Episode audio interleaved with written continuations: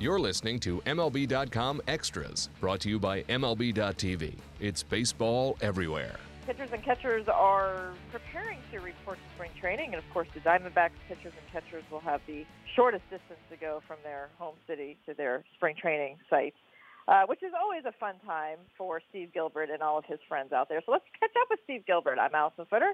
Steve, let's talk about the Diamondbacks. Um, not a lot going on with your team right now, but they did have a rookie development program recently, which reading about it, it sounds very much like the Major League Baseball one that they hold um, in Virginia. It's in January. It's a really good time to sit and, and talk with the players, make sure that they understand uh, what it takes to become a major leaguer on the field and off the field. So what can you tell us about what the Diamondbacks do, and, and does it mirror the bigger one from Major League Baseball? Yeah, yeah, Alyson. They just, you know, they wanted to bring guys in that they felt like were were closer to the big leagues, and there's only a certain number of each organization can send to the rookie development program for Major League Baseball. And a couple of the guys that had gone to the Major League Baseball one also came out to this one. And it was just a way for them to kind of get 10 of their, their prospects that, that could be in the big leagues as soon as uh, this season uh, into a smaller group where they could, uh, they heard from some motivational speakers.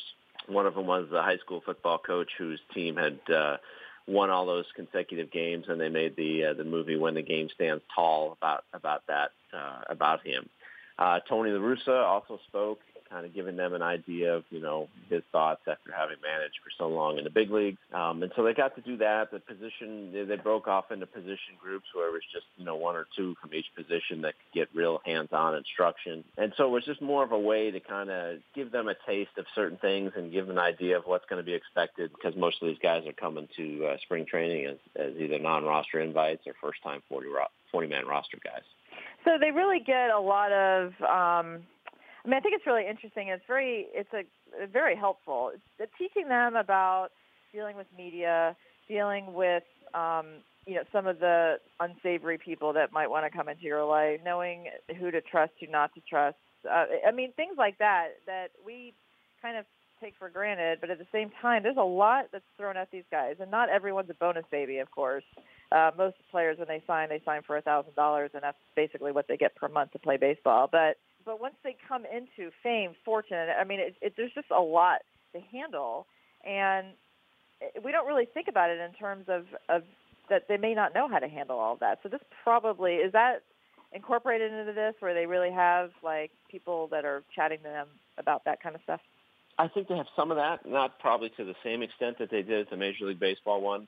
Um, right. They only had three days worth of, of time this time around, and, and I talked with uh, Mike Bell, who's their you know vice president of player development. He said that they're going to look at next year, maybe doing something a little longer, just to kind of spread it out and give give maybe even some more players an opportunity to come in and, and hear some different things. So that's certainly part of the thinking behind it. Um, and also, you know, there's some guys like Tyler Jones who you know they they drafted in a Rule Five draft. It's a good good experience for him. He was saying to to come in and get a chance to actually meet some of his teammates. You know, people will, will be in spring training as well as some of the major league staff that uh, that otherwise he wouldn't get to see until until spring training opens.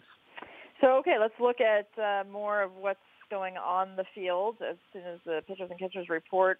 When you just look at overall the team, uh, the Diamondbacks obviously um, had a disappointing year last year, somewhat having to do with injuries uh, somewhat having to do with just guys that were supposed to be really good not being very good.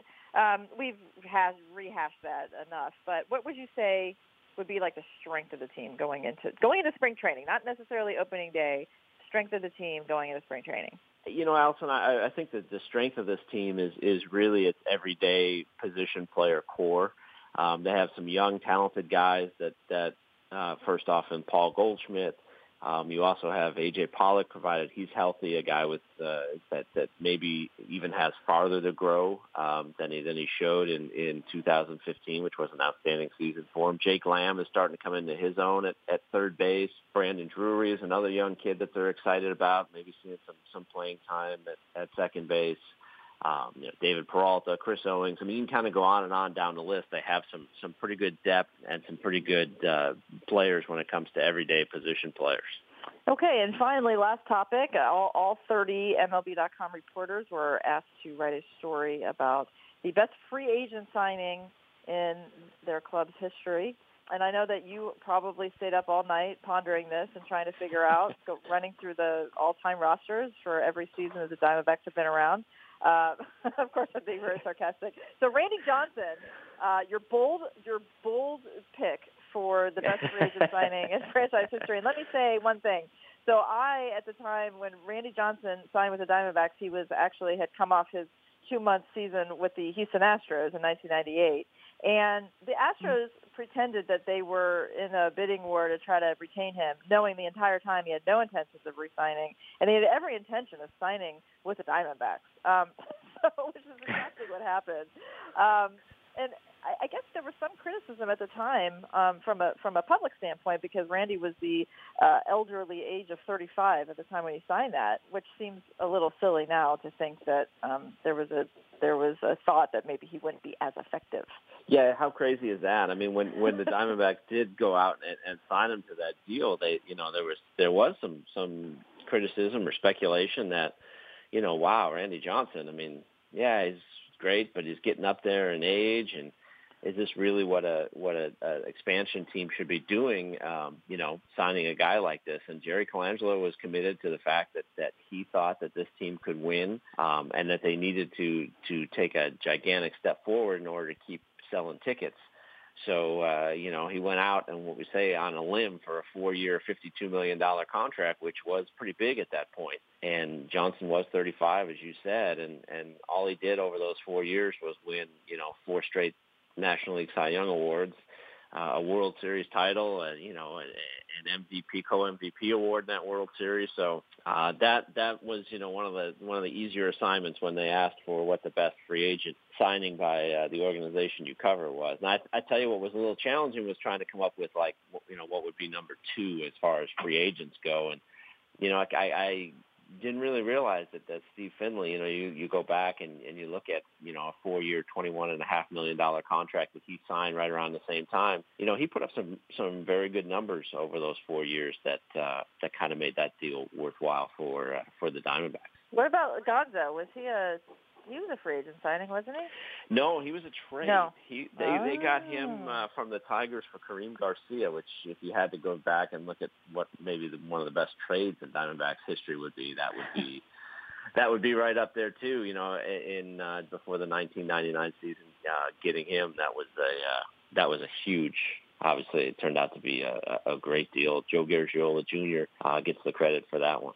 Wow, very interesting. Yeah, I mean Gonzo had a great career with the uh, with the Diamondbacks, but he could have just whittled it down to one single hit, and he'd still be considered having a great career with the Diamondbacks. That was really fun to watch that World Series. Okay, wow, Steve, look at all the time we filled up. Thank you so much.